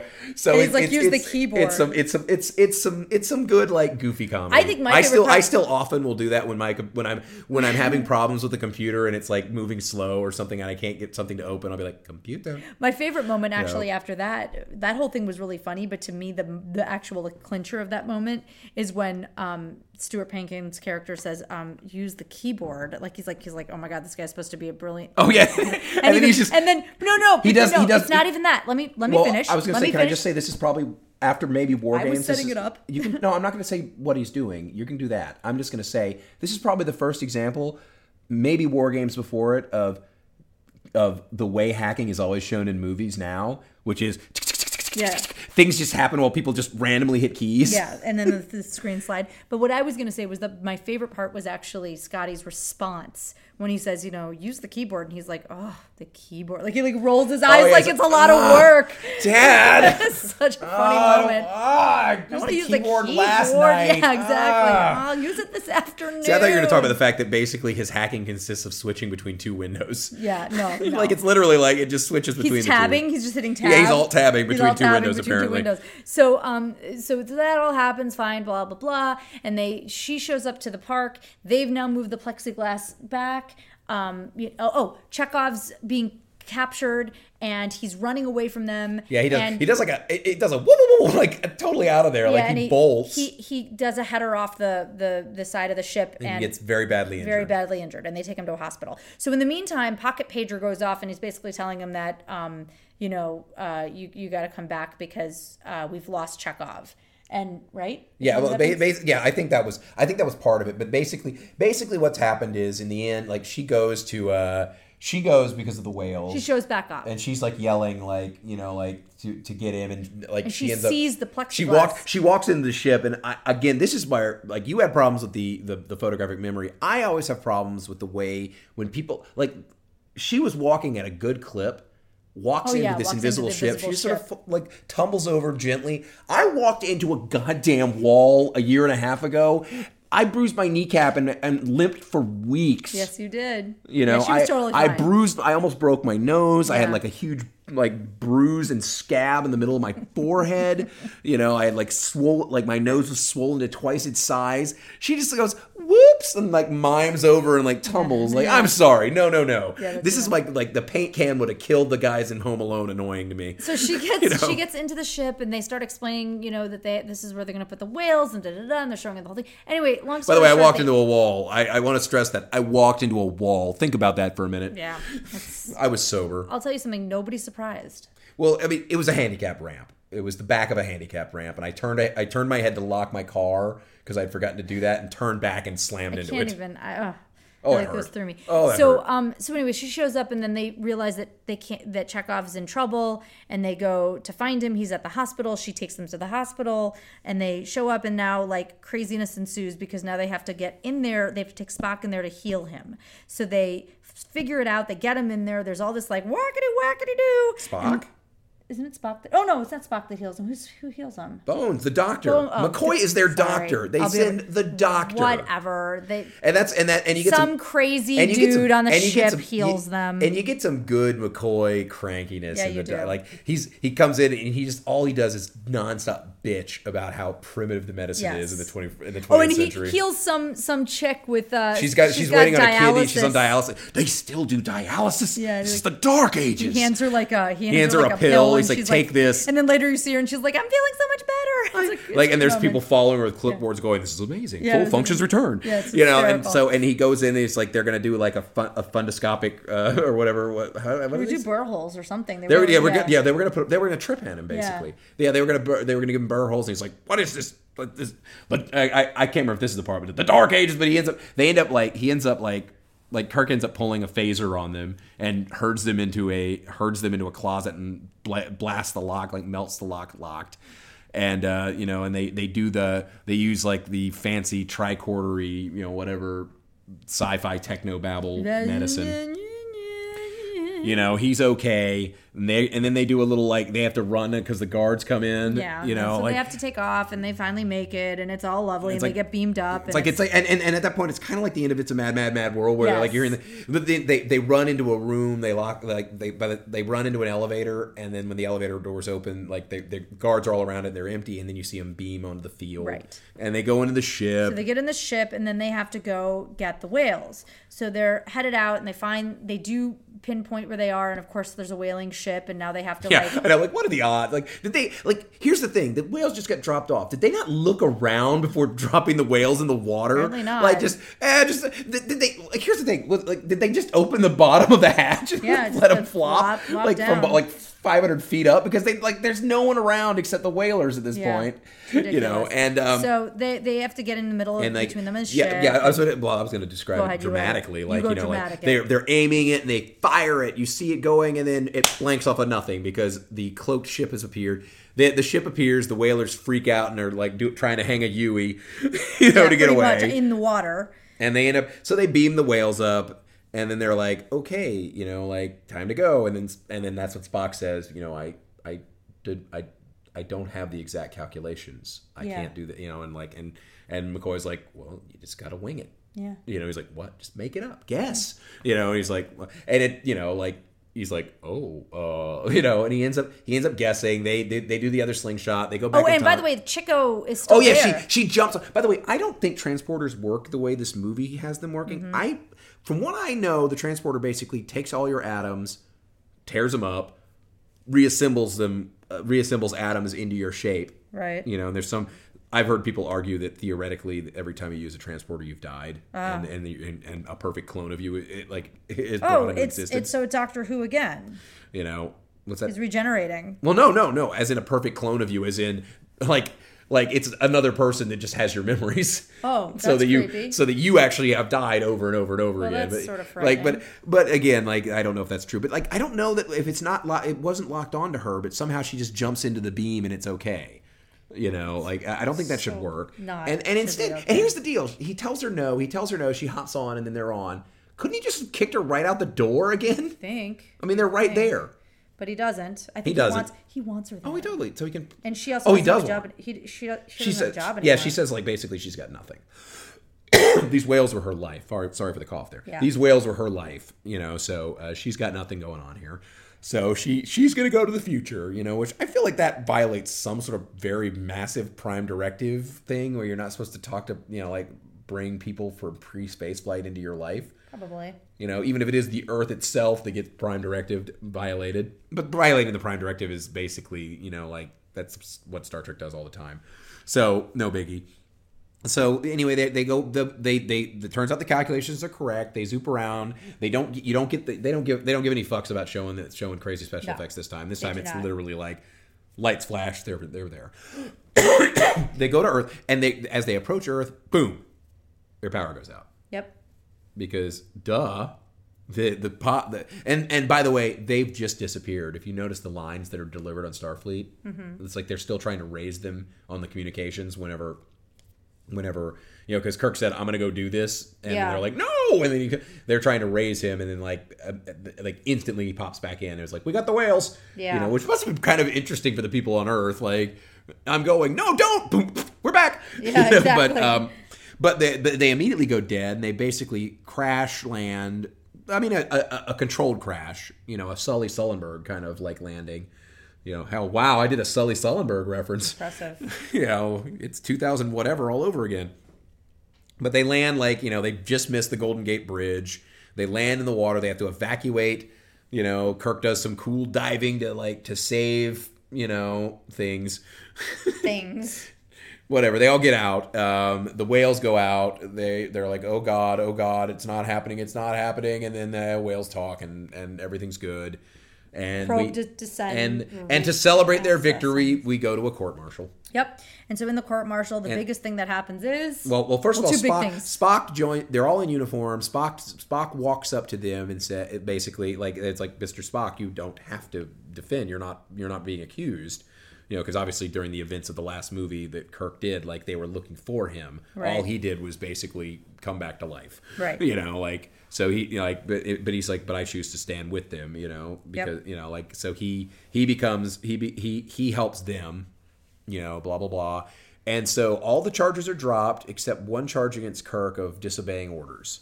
And uh, you know, so for after four movies of being an admiral and and not really liking it all, they punish him by demoting him to captain. And so he's he goes back and then and uh, you get a very logical Vulcan goodbye between Spock and his father, where you know, like you know, they're like, "I am pleased to see you survived," you know, Yeah. you know, blah blah blah, you know, may your trip be safe, blah blah blah, and then it's like, "And you have anything to, you'd like me to tell your mother?" Tell her I feel fine. Yep. You know, so he's obviously embraced his humanity, and Sarek gives him a puzzled look. You know, it's like, "Oh, you human, you have humans. You have humans. I've, I've learned to tolerate your crazy mother." You know, Yeah. kind of look. And then they, so the, it ends with basically the crew getting shuffled off to their new command, and And uh, Chicky and, Chick- and, they're they're convinced like Chicky. Oh, Chicky Chick totally blows Kirk off. It's kind of awesome. He's like, "I." Call me, and she's like, "Oh, oh, I will. Yeah, I'll find Oh, you. Yeah, I'll find you. Yeah, no worries. I'm on my other ship it's like- now. and, I'll, and she's like, "No, I live in the future, and I'm the only expert on whales. Uh, I, I See can write my. bye-bye. She's Yeah. she's on like a science ship, Yeah. and She's, she's like, see you, bye bye. I'm yeah, out. she's instantly got a job, and she, she's like, "Well, no, I've come to a techno utopia after living in the Reagan '80s. Up yours. Up I can. yours. I, I'm 20th century strange. I can get any man I want. Yeah. you know. She's they even they even like make it such a big deal because she's in purple and white and the only one. So it's like they really want to make her special. And it's really kind of funny how completely like sanguine she is about like the fact that there's rooms of like blue blue, Blue guys with people and antennas te- and, furry people. Like you just just like an hour and a half ago you were learning that there were aliens at Yeah, all. exactly. you It was just bizarre. So and then and then and Okay. then you but then you end up with the big dramatic thing of like Bones is like no they're gonna screw us over they're gonna give us the shittiest ship and then Yeah. it's dun dun dun dun. You know, this the, the the famous Star Trek theme starts playing, and you see their new ship is called the it, it's NCC seventeen oh one. A. which is the call sign of the Enterprise plus an A. It's the Enterprise. They built a whole new one for them to go off on adventures. Boom, we get our credits, and weirdly, and and then, and then the credits we get like It's like a the- sitcom credit. It's like the credits of a, or, oh, or actually, I would think even more so, like it's like an eighty, like a T.J. Hooker episode where they do the stills, Yeah, the stills. It's so weird. and that and that is Star Trek Four, directed by Leonard Nimoy. All right, so John was Star Trek 4, The Vo- Voyage Home, Yes. worth revisiting. Oh yeah, I, I, I mean, I, it, it's been a while since I've seen it, but I've seen this one many several times, and it's it's definitely like I'm not a huge Trek fan, but this is a fun one. Yeah. It's it's it's I've at this point I'm sure I've seen it the most. I think I used to it used to be Khan I had seen the most, but by this point I think I've seen this one the most of any Star Trek movie. It's you know it's it's a fun movie. It's lighthearted. It's like I mean it's got stakes, but like it it it's it's basically it does the movies don't tend to do what the TV show does well, which is a cast interrelating with each other. But this one you get like you get that interplay of the cast. You get like, you know, like, oh, here we go again, another wacky adventure with the crew. You know, so it's it's it's it, you know, and it's you know, they're they're all old and they're getting chubby, you know, and they're not, you know, like they're definitely uh, they're definitely all past their prime, but it's still like you know, a a fairly delightful movie for me, I think. Yeah. You know, it's I, I, I it was definitely worth revisiting. It was it was no better or worse than I expected it to be because I'm fairly familiar with it and it's what I expected it to be. So, Ali, was it worth watching? Actually, um, for somebody who's not a Star Trek fan and doesn't really care about it, I actually thought it was it was enjoyable, and it's a long movie, and I think that Yeah, Star Trek movies my- are fairly long usually. That's one of my issues, but but and the other part, you know, if we I could have done without all the um I mean, I know it was necessary, but it's just like watching any of those horrendously sad um commercials with Sarah McLachlan singing in the background of bad things happening to animals. I cannot Right. handle that. So Oh. that part of it was just really hard on me. But what I liked about it, what I loved is that um there wasn't really like a crazy evil threat that was you know trying to destroy humanity. I did enjoy Humanity that. almost destroyed itself inadvertently by its actions a few hundred years previously. Exactly. And I liked, I mean, as weird as it was like, oh, it's a political message, I kind of liked it. And I actually agree with it, which I think helps. Yeah, it You know, that does always help. But um, Like yeah. if the message was kill all the whales because they're going to kill us or they'll kill us first, that might be a different be message. a different that message. might be a, I that would may- not be into that. might But be, yeah. yeah. So I, yeah, I, I actually thought it was pretty good. I think it was like wacky and weird, and um, yeah, I, I would say it was it was worth watching for that reason, especially considering I, you know, I really do have a lot of eye roll going on about the whole Star Trek thing in general, just Yeah, because I- I'm just not part of that. Let's, let's be honest. Again, I'm not really either. I had friends who were big Star Trek Yeah. fans. Again, I've seen a lot of it. I'm a fan in the sense of there's a lot of it that's pleasant to watch, and there's a lot of it I could skip and not and be be just as happy never seeing. I can honestly say that I'm I- I definitely have hit my saturation point with it. Like I'm a little bit like, okay, are we done? Like I literally am having like I've I, I've seen enough. Yeah, yeah. It's it's, it's not. Yeah, it's not something. It, don't worry. I'm not. I I, I don't. Re, I di- wasn't really planning to revisit Oh, I know. that. I think. I think two through five were made in the 80s. I think, um, if I'm not mistaken. Two's great. It'd be worth watching, but no, I'm not. I don't know if there's a good podcast episode out of it. Yeah. Three's not worth. Remember, I accidentally rented three instead of four from the library, uh, like, uh, like because I grabbed the wrong box because Yeah. they were right next to each other, and I didn't notice till I was home. And it was like a no fucking And I was like, I was like, I'm not even gonna watch this right now. I Yeah. have no. I like. I like. I don't really need to see it. And five is. I would only show you five if you were more of a fan of bad movies, because five is laughably you would only bad. show me five if you were trying to torture me. Then. Yeah, right, exactly. Five is laughably bad. I, I, yeah, you know, like so. um I need to actually jump back because I, Yeah. I, I I forgot a truth uh, a trivia bomb. I Yeah. said truth bomb. I'm dropping truth bombs. Right I forgot a I forgot a trivia bomb that I meant to drop earlier. Yeah. is in a in a weird way the contract negotiations for this movie. Mm-hmm. You know, which was a big fight. Like you know, both Nimoy and Kirk were at Kirk. Both Nimoy and Shatner were asking for quite a bit. Yeah. They both got less than they asked for, but a lot more than the studio really wanted to spend. And apparently, though the the increasingly high cost of the of getting the original cast to come back together to do movies is one of the reasons that Star Trek: The Next Generation was considered in the first place, because you could have a cast of relative unknowns and they'd be much cheaper. Oh. So the Star Trek: The Next Generation series was uh, partially, apparently, inspired by this movie in that way. Although it, you know, like. I mean, Patrick Stewart now would be very expensive to get, but uh, you know, like he was fairly cheap then because uh, like he was mainly a stage actor at that time and had only done a few minor movies in Excalibur that I know of. So um, yeah, that, that was my little bit of truth bomb like, trivia. Truth bombs. Yeah. Truth bombs. I'm thinking truth to power. I also um, I wanted to just throw out a couple of uh, a couple of our fans who are um, have been were following us a little bit on, on Well, we had some guesses about because yeah, I, I had at, said at uh, MMS at MMIS podcast. Um, I had ahead. wrote that I was totally stoked to show Ali the movie tonight. Only hint, it's part of a very popular franchise, and I had uh, we had some guesses. Um, also named Phil guessed Rambo. No, though that may be on the list. She's actually seen Rambo. I have. So uh, that's that's that's we have Beverly Hills Cop two from uh, from uh, Nathan Roberson in Roberson eighty six. Um, who um, no, actually, I'm I'm not hundred percent sure I've seen Beverly Hills Cop two. I think I have. I don't know that I have either. I know I've So seen one a lot. that's a maybe. Uh, Phil Russell, Man's Inevitable, said Temple of Doom, which uh, another great guess. Um, the I guess that um, you know I, I um, Kyle uh, Start Kyle Orton is his uh, is his uh, is his Twitter name. He uh, he made a the the very good guess based of Superman 4 where I said he was partially right and he guessed three. You know, and I was like, no, actually, you were right on the four. Yeah. but um, so um, oh, uh, and Frank Nova uh, guessed Swedish erotica, which Yeah. also in some ways true. Um, I mean, those whalers were pretty sexy, and they were They probably were. Scandies. They were. I think they were Norwegian. I think Norway is the the comp- the I think Norway is uh was one or is or was one of the uh, countries in the 80s that still whaled. Ugh, But uh no more whaling. so I guess um having gone to that, I guess again um if you uh, if you found us and you can't remember how, our website is matchmadeinspace.com, uh, or you can find us on iTunes as well, obviously. If you and if you're uh, finding us on iTunes, by God, rate and review us because you know that's how people notice us, and we have huge egos. I don't act anymore. I don't have any stroking of my ego. So you know, I, There's, there's only one stroke going on. Wow. Um, Just one, honey. I'm I'm sorry. gonna, I'm gonna have to leave. this is this is this is making me nervous. Back to that Swedish so if you- erotica, yeah, huh? back to the Swedish erotica for me. Um, sexy whalers for me, please.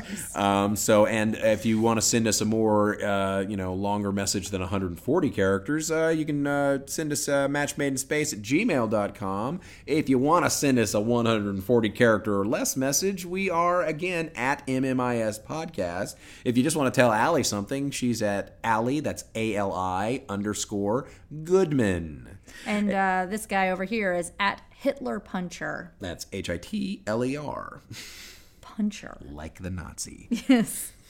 But not. Um, and uh, yeah, so I guess uh, I guess uh, we don't have much more to, other, to say other than uh, this is a match made in space signing, Signing off. off. Adios. live long and prosper. Thank